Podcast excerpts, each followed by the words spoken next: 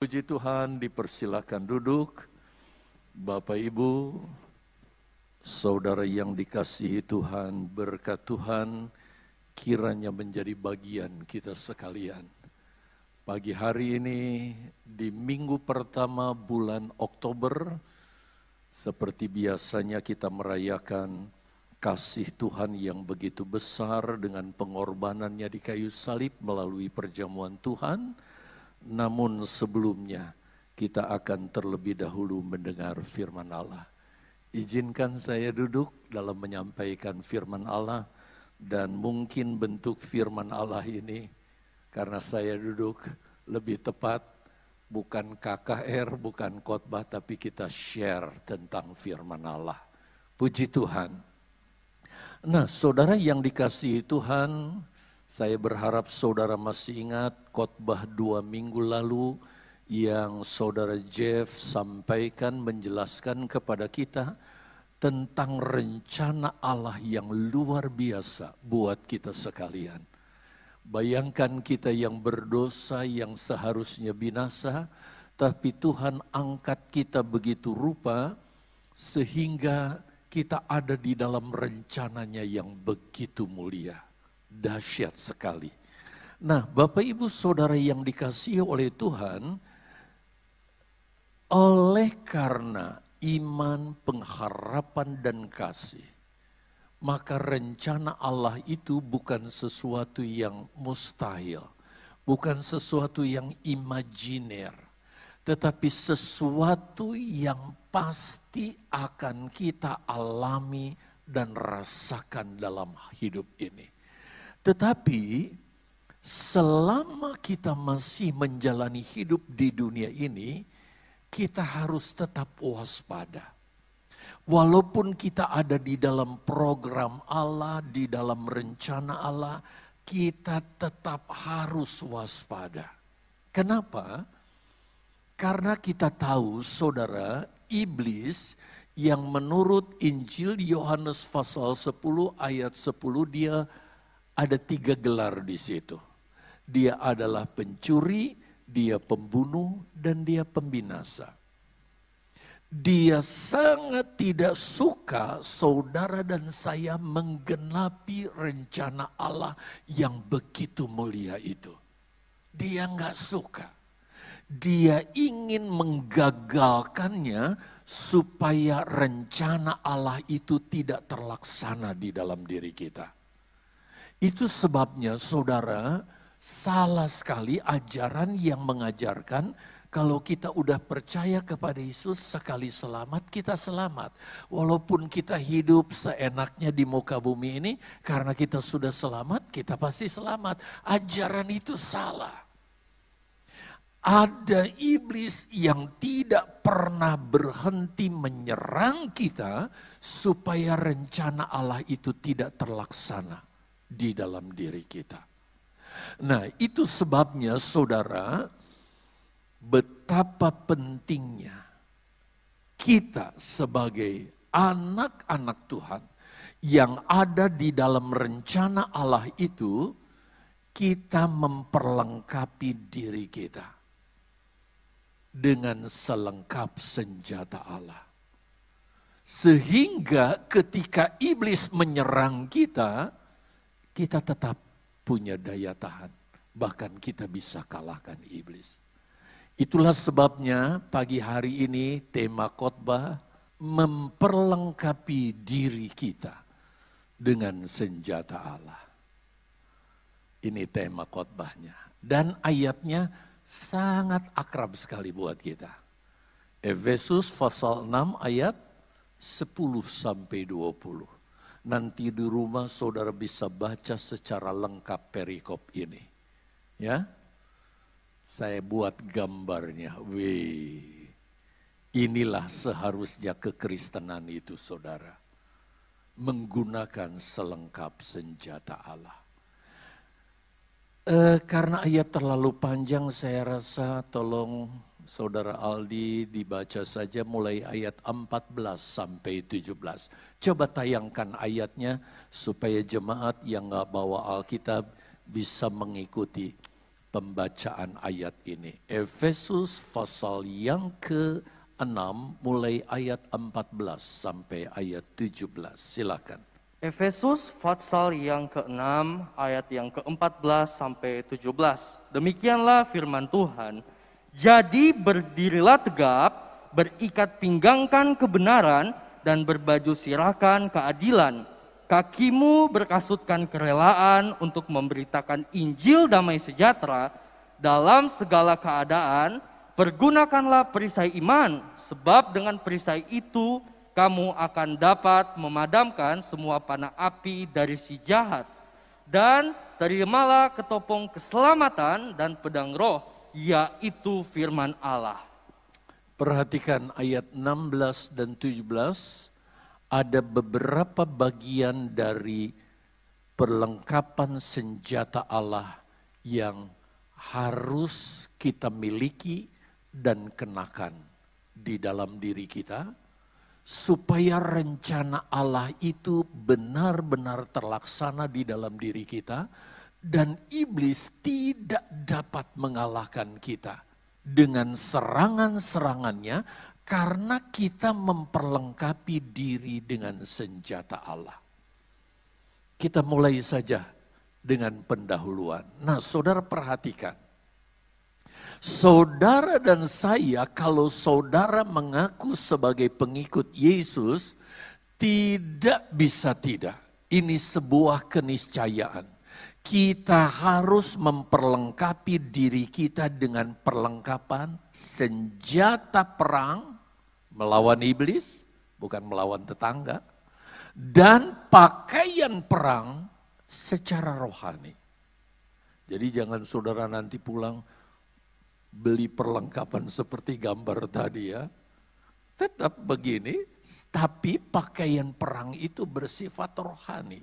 Coba kita lebih jauh lihat. Bahkan saudara senjata dan pakaian perang rohani ini harus kita kenakan setiap jam, setiap waktu, setiap keadaan, bahkan dalam kondisi apa pun.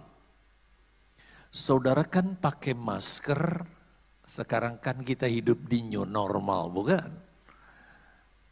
Hidupnya normal, tetapi ada yang baru. Dulu nggak pakai masker, sekarang pakai masker. Tapi kalau sudah saudara masuk di keluarga, maka saudara copot masker ini nggak apa-apa. Sebab saudara sudah ada di dalam satu komunitas yang semuanya clean, bersih. Begitu. Jadi masker ini bisa dipakai ketika di tempat-tempat yang berbahaya, tapi kalau di rumah tidak bisa lepas. Tetapi pakaian perang, bahkan senjata perang ini kita harus kenakan pada saat apa pun. Maaf bicara ketika kita ke belakang. Saudara suka bawa HP kan supaya baca-baca daripada ngelamun. Kenapa? Karena dalam posisi apa pun iblis bisa menyerang kita untuk mengalahkan kita supaya kita tidak sampai kepada rencana Allah. Perhatikan. Bahkan saudara yang dikasihi oleh Tuhan. Pakaian dan senjata perang ini harus menutupi seluruh bagian hidup kita. Jadi kalau saudara lihat pakaian perang zaman dahulu, saudara dari kepala sampai ke kaki itu semuanya tertutupi. Sehingga tidak ada celah sedikit pun untuk senjata musuh dilontarkan dan melukai kita. Demikian pun pakaian perang dan senjata perang yang Tuhan berikan kepada kita itu harus menutupi seluruh bagian hidup kita. Seluruh bagian hidup kita itu apa? Yaitu roh, jiwa, dan tubuh kita. Saya mulai dari roh. Karena Alkitab gayanya selalu mulai dari roh. Tapi kalau iblis mulai dari tubuh, nanti kita lihat ini. Jadi harus menutupi seluruh bagian kehidupan kita. Roh, jiwa, dan tubuh kita. Nah hal ini kita bisa perhatikan, hal ini kita bisa pelajari dari kehidupan Yesus. Nah Yesus saudara ketika dia hidup menjadi manusia, dia tetap Allah tetapi dia jadi manusia 100%. Dia melakukan segala sesuatu untuk memberi contoh. Kalau Yesus dibaptis bukan berarti karena Yesus berdosa, tapi Yesus memberi contoh bahwa kita juga harus lakukan itu. Begitu. Nah, kalau dia mengenakan selangkap senjata Allah, baik pakaian perang maupun senjata perang ini, untuk memberi contoh kepada kita supaya kita dapat lakukan kehendak Bapa supaya rencana Allah itu betul-betul terjadi, terwujud dalam kehidupan kita. Jangan kita tahu rencana Allah tapi enggak ngalami rencana Allah karena kita enggak melengkapi diri kita. Pada saat Yesus menjadi manusia 100%, ke mana saja, di mana Yesus berada, dia selalu melengkapi semua kondisi dirinya, yaitu roh, jiwa, dan tubuhnya, dengan pakaian dan senjata perang ilahi. Pakaian ini melindungi roh, jiwa, dan tubuh Yesus Senjata perang ini pun terus tetap berada pada diri Yesus. Sehingga iblis tidak punya celah untuk bisa mengalahkan Yesus. Yuk kita perhatikan, kisahnya ini pun sangat akrab dengan saudara. Kita nggak perlu baca satu perikop, tapi kalau saudara catat nanti lebih teliti baca di, di rumah lebih detail itu lebih bagus. Saya mulai dengan ini. Iblis berusaha menyerang Yesus dalam tiga dimensi, tiga aspek, yaitu seluruh bagian hidup Yesus, yaitu tubuh, jiwa, dan roh Yesus. Yuk kita lihat. Kalau saudara membaca ayat 1 dan 2 ini pun saya hanya sitir. Dikatakan di sana kira-kira seperti ini. Setelah Yesus puasa 40 hari, 40 malam, dia merasa lapar. Yang lapar apa? Masa jiwanya lapar? Masa rohnya lapar? Enggak. Tapi tubuhnya. Maka ketika tubuh Yesus lapar saudara, tubuh Yesus katakanlah lemah, orang kalau lapar nggak makan 40 hari 40 malam, pasti saudara lemah. Iblis datang mencobai Yesus. Itu sebabnya bagian pertama yang diserang oleh iblis dari kehidupan Yesus adalah apa? Tubuh Yesus. Tolong Aldi baca ayat 3. Matius 4 ayat yang ketiga. Lalu datanglah si pencoba itu dan berkata kepadanya, "Jika engkau anak Allah, perintahkanlah supaya batu-batu ini menjadi roti." Nah, datang menyerang tubuh Yesus dengan memberikan kepada Yesus sebuah pilihan. Kamu kan anak Allah.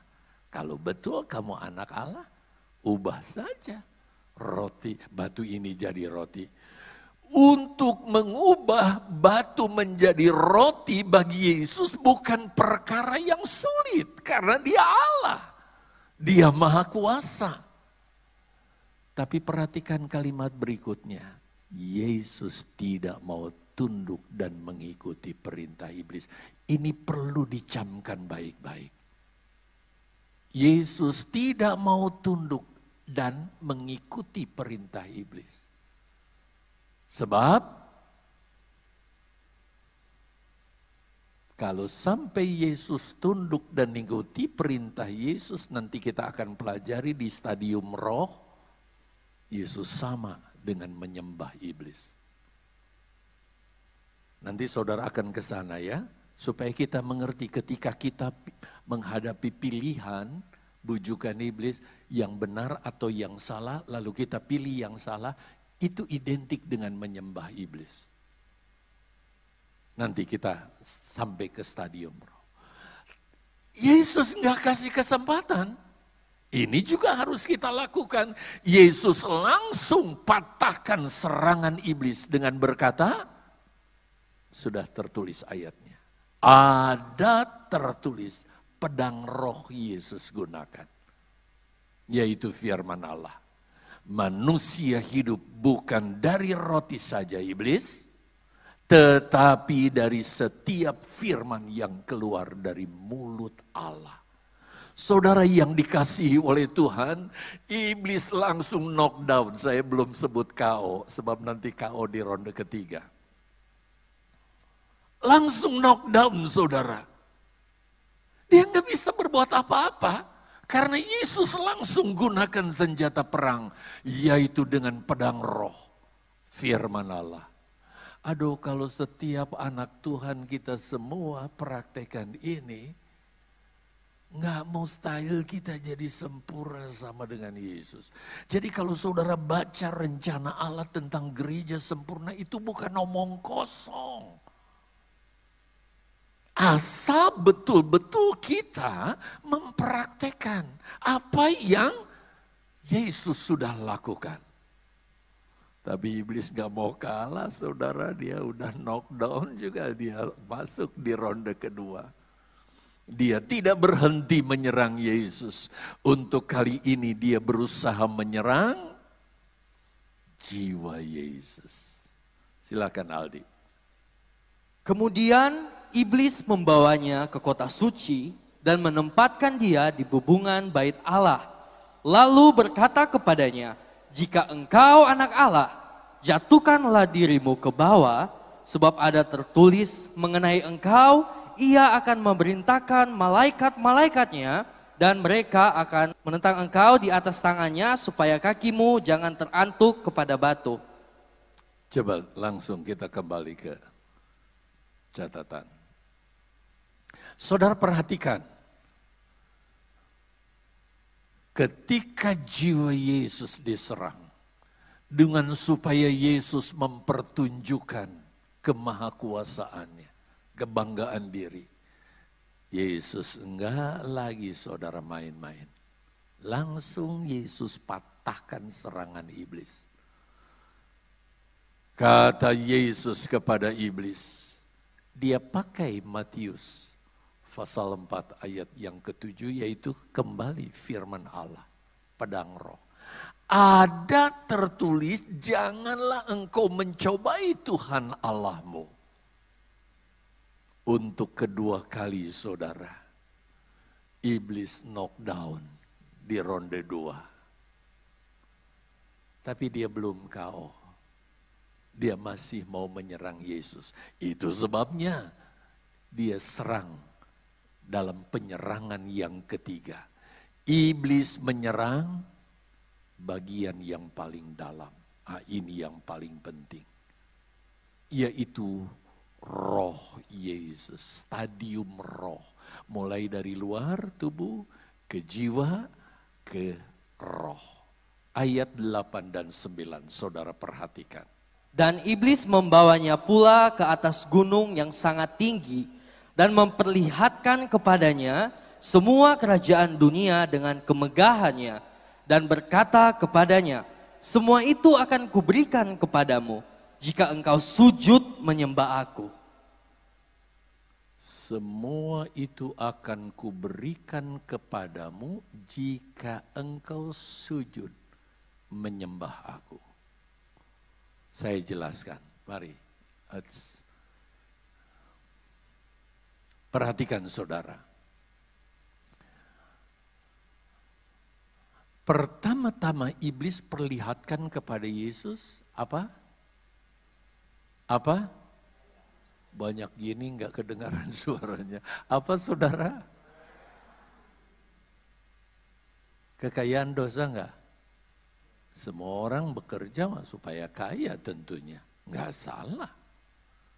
Tapi iblis sodorkan kekayaan itu kepada Yesus. Perlihatkan, wow luar biasa. Dan yang kedua, kekayaan itu akan diberikan dengan catatan iblis meminta agar Yesus menyembah iblis. Ini yang saya katakan kalau Yesus ikuti keinginan iblis, terima kekayaan itu, maka iblis disembah oleh Yesus. Jadi saudara ketika kita mengikuti keinginan iblis, sadar atau tidak sadar, kita sebenarnya sedang menyembah iblis. Jadi ketika kita mengikuti keinginan iblis, karena mungkin dia merangsang keinginan kita untuk jadi kaya dengan cara yang gak benar, merangsang hawa nafsu kita, merangsang segala keinginan-keinginan yang gak berkenan, Ketahuilah saudara bahwa kalau sampai kita mengikuti kehendak iblis, kita sama dengan menyembah iblis. Nah iblis punya seribu satu cara dan salah satu cara saudara adalah melalui kekayaan agar tubuh jiwa khususnya roh kita tidak lagi menjadi penyembah Tuhan tetapi menjadi penyembah iblis karena mengikuti. Saudara, carilah kekayaan sebanyak-banyaknya tetapi bukan berdasarkan petunjuk iblis. Lakukan segala sesuatu yang saudara inginkan, tapi jangan sampai tubuh, jiwa, apalagi roh kita mengikuti kehendak, keinginan iblis. Lakukan segala sesuatunya sesuai firman Allah. Maka dia mampu memberkati kita jadi kaya. Sehingga kita tidak menyembah iblis, tapi menyembah kepada Allah. Jadi saudara, dengar baik-baik. Ketika kita mengikuti kehendak iblis, itu identik dengan menyembah iblis. Saudara lihat itu di ayat 8 dan 9. Ini bukan karangan Yosminandar. Coba berikutnya kita lihat catatannya. Mengapa iblis membidik atau menjadikan roh Yesus sebagai sasaran, target serangan iblis?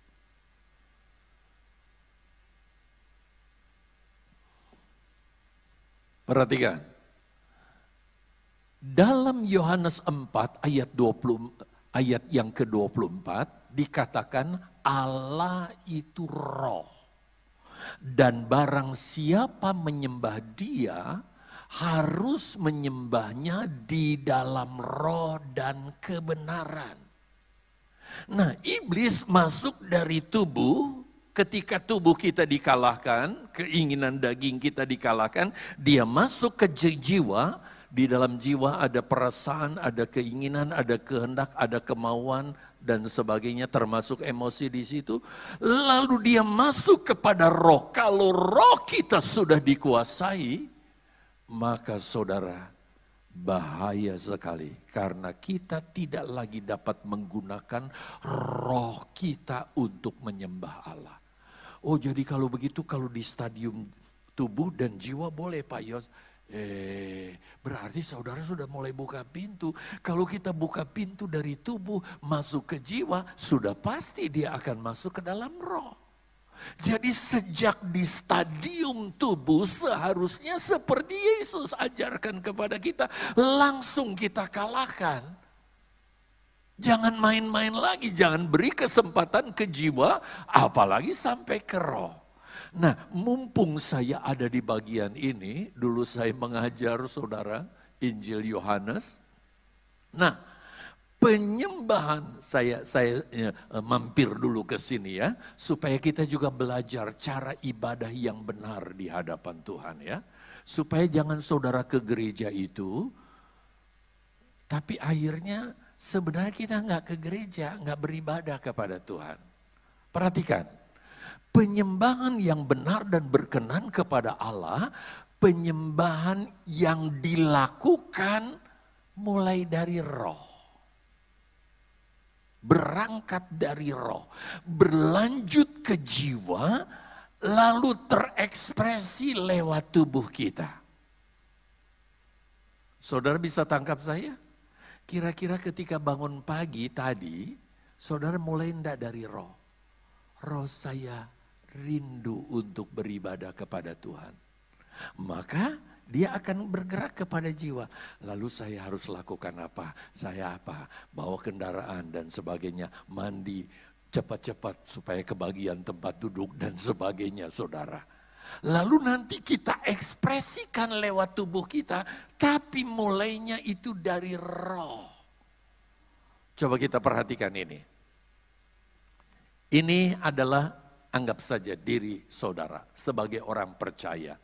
Nah, pada umumnya kita sudah sangat mengerti bahwa saudara lihat Yosminandar satu seperti gambar itu, satu lingkaran, tapi sebenarnya ada tiga komponen dalam tubuh saya, dalam hidup saya ini. Yaitu roh, jiwa, dan tubuh. Nah, saudara dan saya kita harus mulai menyembah Tuhan berangkat dari roh. Nggak bisa langsung ujung-ujung tubuh saudara, tapi roh saudara nggak turut menyembah. Semua harus berangkat dari roh. Berangkat dari roh, bergerak ke jiwa, lalu saudara memerintahkan tubuh untuk melakukan. Atau akan terekspresi di tubuh. Misalnya ya, kita ambil contoh saja. Saudara beribadah. Kalau berangkat saudara karena terpaksa, sebab istri memaksa saudara begitu rupa, ayo pak, mau gereja. Saudara pergi, itu harus berangkat dari roh saudara harus berangkat dari roh saudara. Kalau saudara karena dipaksa istri, nganter istri, saudara berangkat di sini, saudara ke gereja, tapi roh saudara nggak turut serta, saudara nggak beribadah. Praktekan ya minggu depan ya. Berangkat dari roh. Kalau enggak, saudara-saudara enggak beribadah. Jadi keberangkatan saudara ini karena gerakan roh saudara yang menggerakkan jiwa saudara, akal saudara. Sehingga saudara pakai pakaian yang pantas. Saudara mandi dulu kalau enggak, oh sekarang lagi distancing. Jadi enggak, enggak, enggak deket.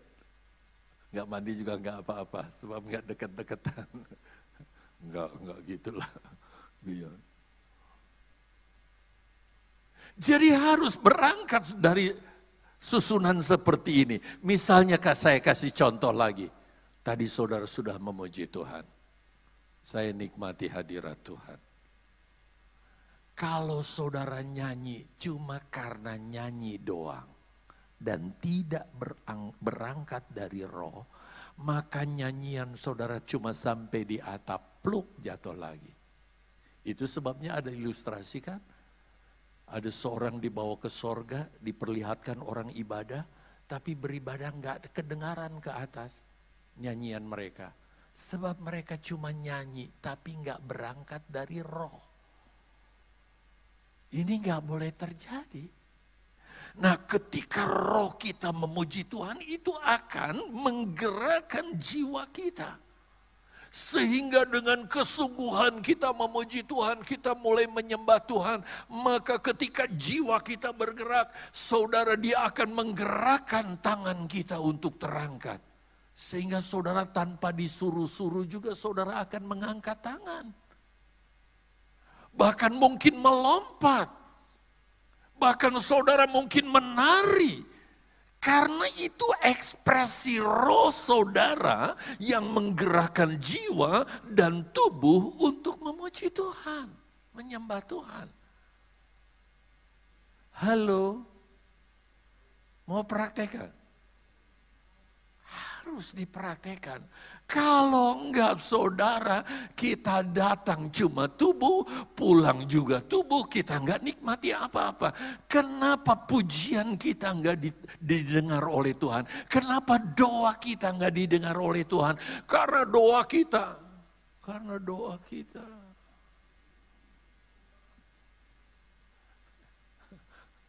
Karena doa kita cuma tubuh aja bukan berangkat dari roh. Itu makna dari Yohanes 4 ayat 24. Apalagi ya, mestinya digambarkan semua nih. Supaya saudara sedikit banyaknya ngertilah. Menyembah. Ada orang angkat tangan gitu. Tapi sampai nengok belakang. Ini orang lagi ngangkat tangan kepada Tuhan atau apa? Hatinya, pikirannya tertuju kepada yang lain.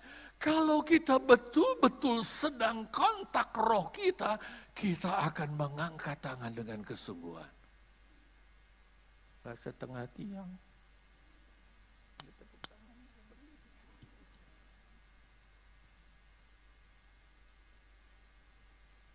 Maka tepuk tangan saudara akan menjadi tepuk tangan yang bisa dirasakan Bukan sekedar tepuk tangan karena terpaksa. Sebab semua berangkat dari roh. Demikian juga ketika saudara dengar firman Allah. Saudara nggak akan tidur. Kalau roh saudara bangun.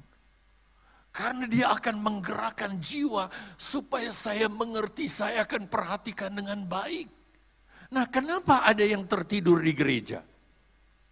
Karena rohnya nggak bangun, nggak nggak ikut mendengar firman Allah. Maka dia akan pasang telinga baik-baik. Dia akan perhatikan ekspresinya malahan uh, dengar firman Tuhan. Karena itu bergerak dari roh. Demikian juga ketika berdoa. Bahkan sebentar kalau saudara tinggalkan gedung ini kolekte itu bukan dari kantong saudara.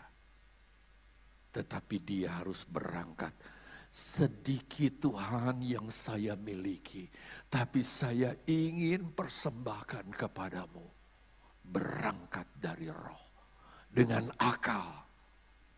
Dan juga dengan ekspresi berapa nilai persembahan yang saudara bawa.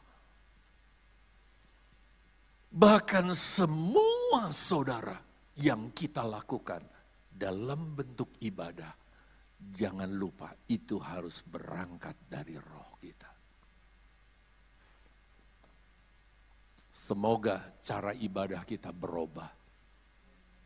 Itu sebabnya jemaat yang mengikuti lewat live streaming lakukan yang sama Jangan jangan jangan saudara merasa ah di rumah nggak dilihat orang, maka kita ibadah dengan santai. Dari roh, jiwa dan tubuh, dengan segenap hati, jiwa dan tubuh kita, dengan kekuatan tubuh kita. Mari kita lanjutkan saudara, ya. Saya punya materi agak banyak ini. Nah, demikian juga iblis, saudara,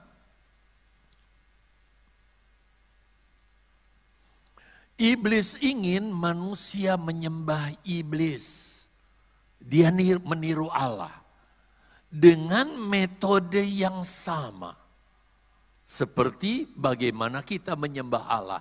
Tetapi saudara, kalau Allah mulai dari roh, tapi iblis mulai dari tubuh. Itu sebabnya cara dia menyerang, dia tidak langsung ke roh. Seperti ketika dia mencobai Yesus. Bahkan kalau kita lihat dalam semua aspek, dia mulai dari tubuh dulu. Kalau Allah meminta kita mulai dari roh, tapi iblis dia bergerak mulai dari tubuh dulu.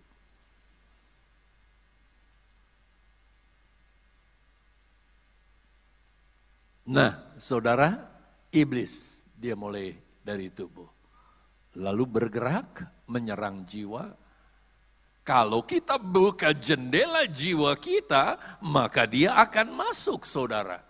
Itu sebabnya biarlah sejak dini ketika dia menyerang kita di stadium uh, tubuh, langsung dalam nama Yesus kita gunakan sen, senjata Allah untuk kalahkan dia. Jangan beri peluang ke jiwa, apalagi sampai ke roh. Saya kasih contoh ya. Bila karena alasan apa saja, saudara bisa ikuti ini. Termasuk karena harta dunia, Lalu kita ikuti perintah iblis. Teman bilang, eh gini, usaha gini lama untuk dapat untungnya gini. Ya bohong-bohong sedikit nggak apa-apalah. Kita ikuti perintah iblis. Sadar atau tidak kita sadari jemaat, perhatikan kita telah mentaati iblis dan kita sudah jadi penyembah iblis. Sebab Yesus diperlakukan yang sama kan? Ini harta. Akan kuberi semua sembah. Jadi ketika Yesus, kalau Yesus misalnya mengikuti iblis, maka Yesus menyembah iblis. Nah demikian pun dengan kita. Kita direncanakan Allah untuk maksud yang mulia, jangan beri kesempatan sedikit pun kepada iblis. Sebaliknya, nah ini yang positif. Saya kasih warna kuning, warna emas, warna yang mulia. Apabila kita lakukan segala sesuatu, seperti daftar yang saya sudah buat tadi, kecil, mestinya masih banyak lagi. Sesuai perintah firman Allah, kita lakukan itu. Dan perintah itu kita lakukan dari dasar hati kita atau roh kita bergerak kepada jiwa, keinginan segera melakukan apa yang Tuhan kehendak. Lalu kita ekspresikan lewat tubuh kita. Entah bentuknya pujian, penyembahan, persembahan, apa saja yang sudah lakukan untuk Tuhan. Maka pada saat itu kita telah menaati atau menyembah kepada Allah. Harus berangkat dari sini.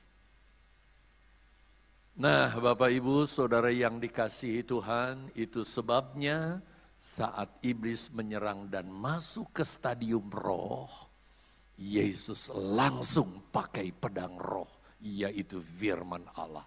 Sebab senjata untuk mengalahkan iblis adalah firman Allah.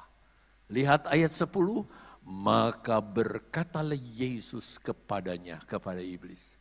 Enyahlah iblis, sebab ada tertulis engkau harus menyembah Tuhan Allahmu dan hanya kepada dia sajalah engkau berbakti. Jadi ketika kita ikut mengikuti ajakan orang yang bertentangan dengan firman Allah. Kita bukan sekedar mengikuti orang itu, kita sedang mengikuti bahkan menyembah iblis. Tanamkan ini baik-baik dalam diri kita. Jadi yang kata, dikatakan kita menjadi mulia sempurna seperti Yesus, itu bukan sesuatu yang gak mungkin terjadi.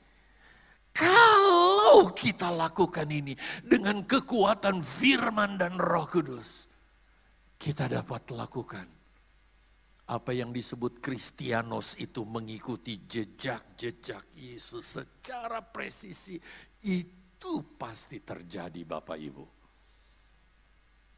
Itu sebabnya kali ketiga iblis bukan lagi knockdown saudara, tapi knockout di depan Yesus. Kelepek-kelepek dia. Karena Yesus memperlengkapi dirinya, yaitu roh, jiwa, dan tubuhnya dengan senjata Allah. Demikian jemaat GPDI Mahanaim Tegal. Semua bilang amin. Wow, luar biasa. Nah, yang saya ingin tekankan ini tentang makna kemenangan Yesus. Ketika Yesus dicobai iblis dan Yesus menang, saudara, perhatikan Apakah arti kemenangan Yesus bagi kita sebagai orang-orang yang percaya, yang hidup di akhir zaman, yang dalam rencana Allah ini, khotbah Jeff dua minggu lalu. Lihat, sebagaimana Yesus menang atas serangan iblis, demikian juga kita harus menang sama seperti Yesus menang. Jadi Yesus sudah memberi contoh dan contoh itu saudara kejadian itu ditulis dalam firman Allah dan kali ini diangkat disampaikan kepada kita supaya kita meniru apa yang Yesus sudah lakukan. Menang. Nah kisah-kisah ini saya harap saudara bisa jadikan contoh kalau orang-orang perjanjian lama bisa lakukan padahal mereka tidak seperti kita kan. Firman Allah diberitakan secara terbuka sudah jelas begitu rupa saudara. Siapakah oknum Allah yang mereka saat itu? Yang tahu mereka panggil Allah aja. Tapi kita sudah tahu wujudnya siapa Allah yaitu Yesus. Di dalam Yesus lalu kita diberikan roh kudus sebagai kekuatan supranatural dalam diri kita, seharusnya kita bisa lebih dari Ayub dan tokoh-tokoh lainnya. Sekilas saja, Ayub adalah figur pengikut Yesus yang sejati.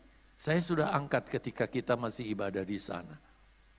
Dia adalah tipikal gereja yang sempurna, yang melengkapi diri dengan senjata Allah, walaupun iblis serang Ayub dari semua lini, semua aspek hidup, Ayub tetap keluar sebagai pemenang. Ayub tetap keluar sebagai pemenang. Yuk kita lihat sekilas saja ya, sekilas. Tubuh Ayub Bagaimana saudara? Ayub bisa meruntuhkan. Eh, iblis tidak bisa meruntuhkan iman Ayub ketika Ayub diserang tubuhnya. Ya toh? Dengan berbagai-bagai cara, saudara ekonominya, Semuanya saudara, dia orang yang top di negerinya paling kaya jadi bangkrut, jadi kere, lebih kere dari orang biasa saudara. Lalu Allah bertanya di ayat pasal 2 ayat 1 sampai 7. Hei iblis, sudah ketemu Ayub? Hambaku yang baik, jujur, takut akan kejahatan dan sebagainya. Iya, habis engkau cuma izinkan aku menyerang tubuhnya saja. Ayo bisa kalahkan. Bayangkan dalam penderitaan dia katakan, aku datang dengan telanjang, aku pun akan kembali dengan telanjang. Buat Ayub permasalahan ekonomi ancur-ancuran, jadi kere bukan masalah. Luar biasa. Saudara yang dikasihi Tuhan, itu sebabnya katakanlah iblis seperti diolok-olok oleh oleh Tuhan. Udah ketemu belum hambaku? Gimana dia? Tetap beriman dalam keadaan miskin. Lalu perhatikan, iblis menjawab, Ayub tetap bertahan sebab Allah melarang iblis untuk menyerang jiwa Ayub. Karena Tuhan tahu kualitas kekristenan kalau saya gambarkan sebagai orang Kristen. Allah izinkan, silahkan. Asal kamu jangan serang rohnya. Begitu. Diserang saudara dengan cara apa? Sekilas saja ya. Di pasal yang kedua ayat 7 dan 8. Dalam penderitaannya, Ayub tetap setia kepada Tuhan. Dalam penderitaannya Ayub duduk di atas debu sambil menggaruk-garuk tubuhnya. Luar biasa. Kuatnya jiwa Ayub. Sehingga saudara, istrinya berkata, Ayub, ah ini puncaknya ya, ini puncaknya. Oke deh ya, kita pindah ke puncak. roh Ayub diserang. Ayat 9. Istrinya saudara dipakai oleh iblis menyerang roh Ayub. Masih bertekunkah engkau dalam kesalehanmu? Kutukilah Allah dan matilah. Saudara, disuruh tidak usah lagi menyembah Allah, tapi kutuki Allah. Ibadah kan? yang harus dilakukan dengan roh. Tetapi kembali saudara,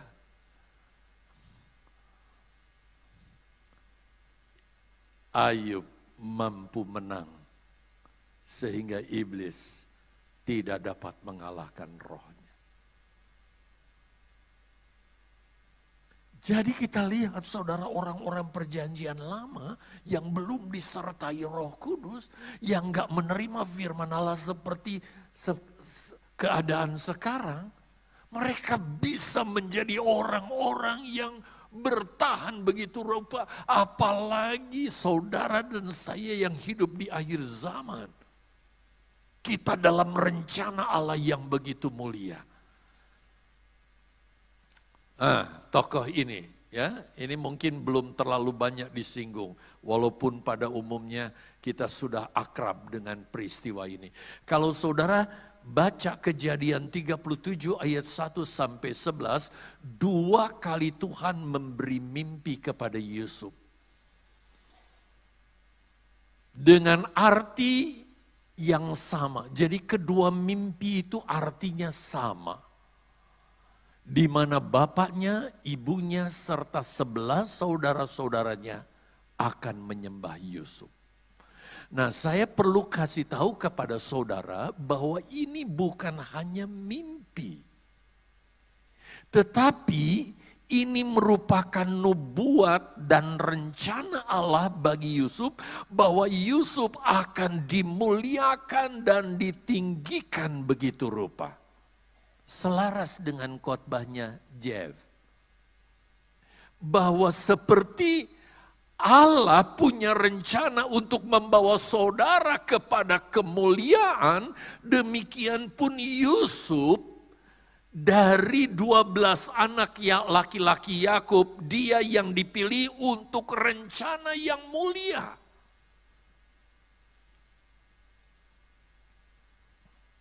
Tetapi Perhatikan saudara, iblis nggak mau hal ini digenapi atas diri Yusuf. Kita juga punya mimpi yang sama melalui rencana Yesus. Bahwa kita akan menjadi mulia sama seperti dia. Tapi ada oknum yang gak suka. Seperti oknum yang gak suka Yusuf menggenapi mimpinya, demikian pun oknum yang sama nggak suka kita menggenapi rencana Allah. Sebab itu iblis menyerang Yusuf dengan gencar dan habis-habisan saudara. Saya tidak akan membahas saudara, Yusuf dibenci oleh saudaranya, kemudian dimasukkan dalam sumur kering, lalu kemudian saudara menjualnya kepada kaum orang-orang Ismaili tapi saya langsung saja ya untuk menyingkat waktu ke kejadian 39 ayat 11 ayat 10. Pada stadium ini iblis sedang menyerang mulai dari tubuh, jiwa dan roh Yusuf. Silakan, Aldi. Kejadian 39 ayat yang ke-10 Walaupun dari hari ke hari perempuan itu membujuk Yusuf. Yusuf tidak mendengarkan bujukannya itu untuk tidur di sisinya dan bersetubuh dengan dia. Pindah ke catatan. Status Yusuf budak. Budak itu kalau dibandingkan dengan sekarang dia lebih hina dari asisten rumah tangga atau seorang jongos atau seorang yang bekerja saudara dengan status yang sangat rendah. Nah, ketika dia menghadapi ayat 10 tadi sudah perhatikan ayatnya dibujuk dari hari ke hari, pasti ketika serangan ke tubuh Yusuf ini datang, Yusuf pasti dong, aduh aku budak nih. Kalau nyonyaku suka sama aku, oh pasti aku dapat fasilitas. Eh, dapat fasilitas. Oh pasti aku akan diperlakukan baik. Soal makanan pasti ada amplop tambahan, ada ini, ada ini. Wah, aku secara tubuh dia akan senang. Tapi dia nggak mau, saudara bayangkan dari hari ke sehari dia bisa patahkan itu. Berikutnya, secara jiwa tentu Yusuf merasa bangga. Eh, Nyonya aku suka sama aku. Ada kebanggaan dia. Dia rasa dirinya istimewa, dibutuhkan. Pasti bukan hanya Yusuf saja tuh. Yang jadi budak Potifar, pasti banyak. Secara roh, nah ini. Itu sebabnya Yusuf tidak mau di stadium tubuh saja dia langsung kalahkan. Sebab kalau sampai stadium roh, supaya sekaligus saudara tahu dah isi ayat ini. 1 Korintus Fatsal yang ke-6 ayat 16. Atau tidak tahukah kamu bahwa siapa yang mengikatkan dirinya pada perempuan cabul menjadi satu tubuh dengan dia?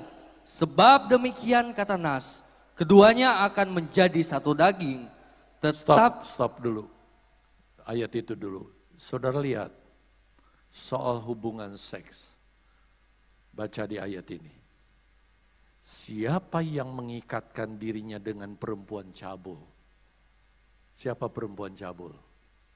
Ketika dia lakukan hubungan seks dengan perempuan cabul, ia menjadi satu tubuh dengan dia.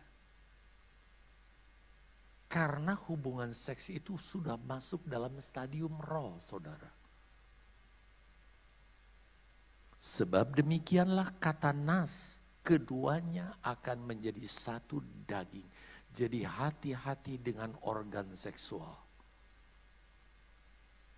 Ini harus diketahui oleh anak-anak kita. Supaya sejak dini anak-anak kita tidak menggunakan organ seksual sembarangan. Karena hubungan seks itu menciptakan ikatan,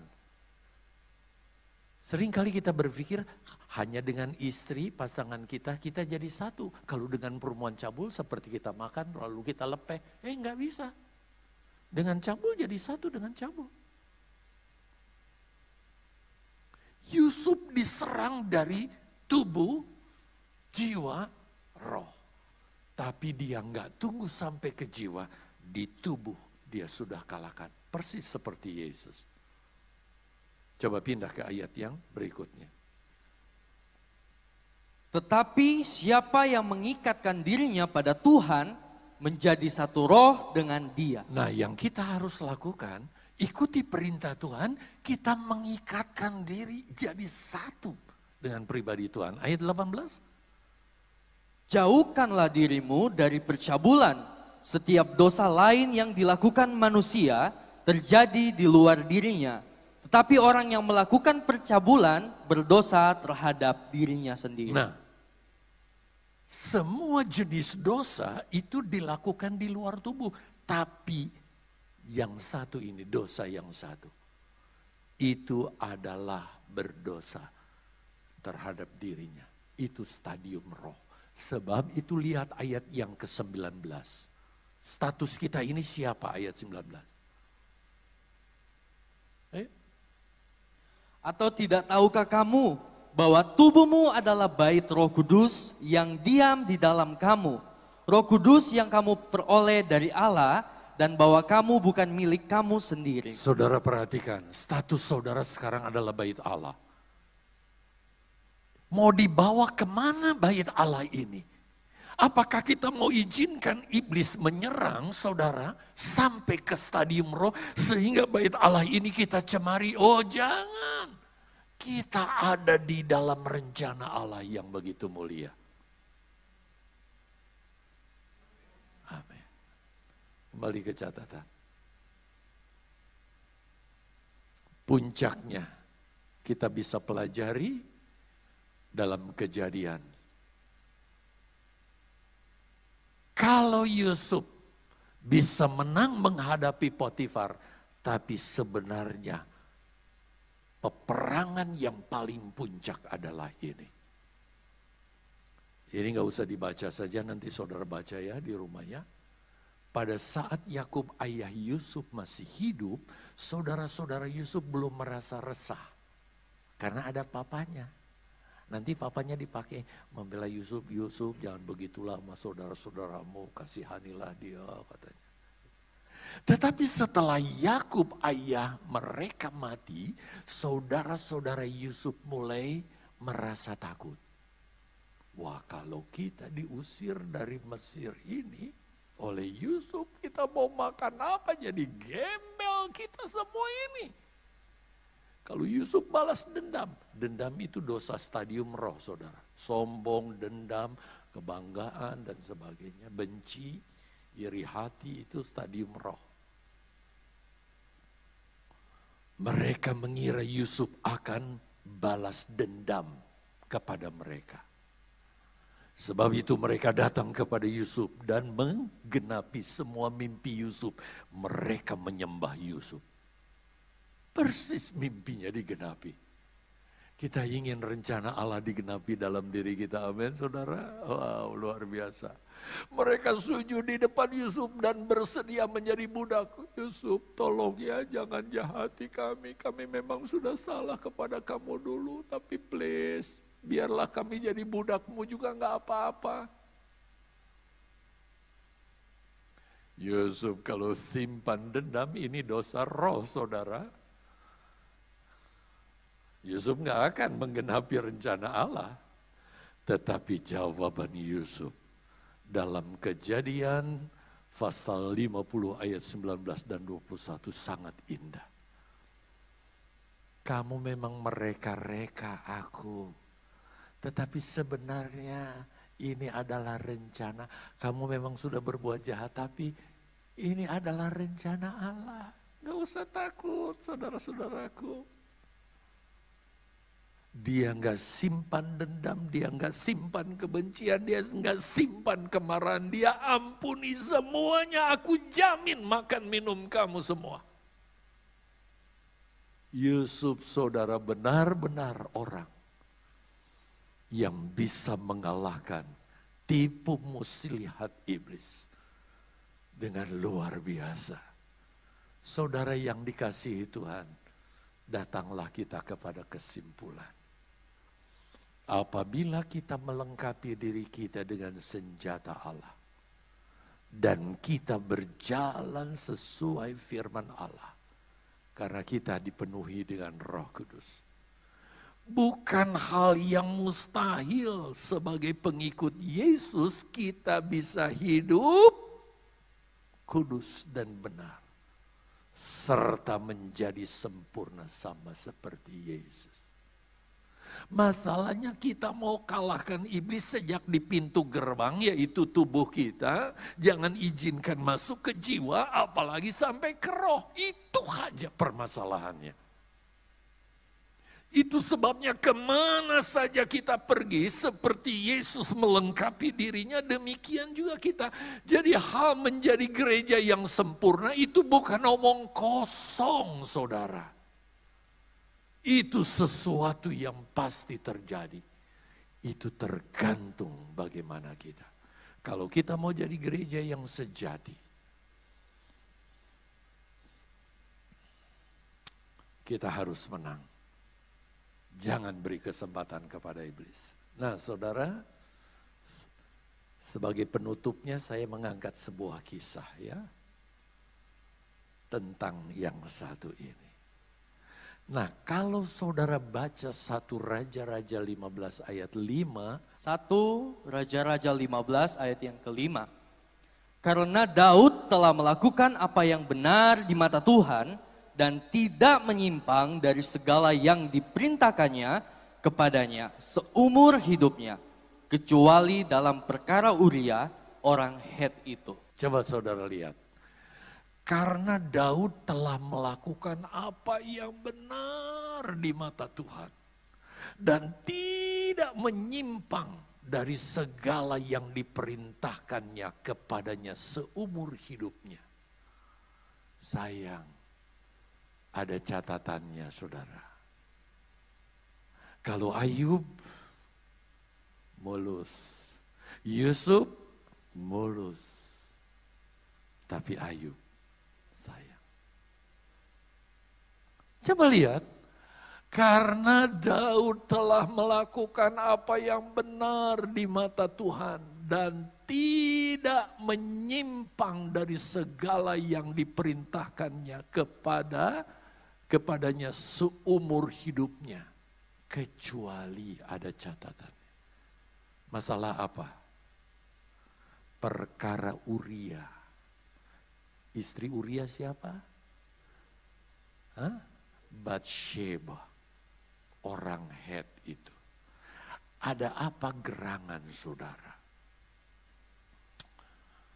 Seharusnya nggak boleh ada catatan begini ya. Aduh. Gereja sempurna seperti Ayub, seperti Yusuf. Ada cacatnya dari dari Daud, saudara. Daud adalah pribadi yang benar dan taat dan setia dalam penilaian Tuhan. Cuma sekali lagi ada cacatnya. Cacat Daud adalah hanya satu yaitu dalam kasus Batsheba, istri Uria. Saya mau peragakan buat saudara, masalahnya apa? Ketika iblis menyerang Daud, iblis mulai dari tubuh Daud. Sore-sore jalan di sotoh rumah di tempat tinggi seperti ini, saudara. Tentu lebih tinggi ya, teras. Nah rupanya dulu rumah-rumah masih sederhana atau bagaimana, nggak ada kamar mandi yang tertutup. Istrinya Uria yang namanya Batsheba itu lagi mandi. Ayub, eh Ayub, Daud, ngok. Cantik betul itu cewek, badannya mulus. Wow. Salahnya lihat, Daud beri izin kepada iblis. Ketika di tubuhnya, untuk bergerak di jiwanya, mulai mikir. Bagaimana aku dapatkan Batsheba? Panggil Bunja. Ini pikiran kan? Harusnya saudara sejak di stadium pertama langsung tendang. Akhirnya Daud berdosa, yaitu perzinahan seperti yang sudah kita baca. Ini cacatnya. Tuhan mencari gereja yang sempurna. Setelah kita ditebus, diselamatkan. Harusnya, harusnya begini. Apabila saat Daud melihat Bathsheba mandi, Daud berkata, dalam nama Yesus, lalu lari, selesai. Tapi ini dipikir saudara. Disuruh bujangnya panggil, bilang, dia ada. Batsheba dipanggil raja, ya manut aja. Apa? Habis. Paham? Semua mulai dari tubuh. Karena memang itu metode iblis dalam penyerangannya kepada kita. Jadi baru pintu gerbang, jangan kasih masuk saudara langsung dalam nama Yesus, lari tinggalkan. Tapi Daud izinkan iblis bergerak di jiwa. Akhirnya berzina. Itu sebabnya kesimpulannya ini. Kita harus melengkapi diri kita dan gunakan senjata itu. Pedang roh, ketopong keselamatan pikiran dijaga, bukan? Perisai iman, wow, jaga. Jadi gereja yang sejati sama seperti Yesus. Yang Yesus inginkan. Tuhan memberkati saudara.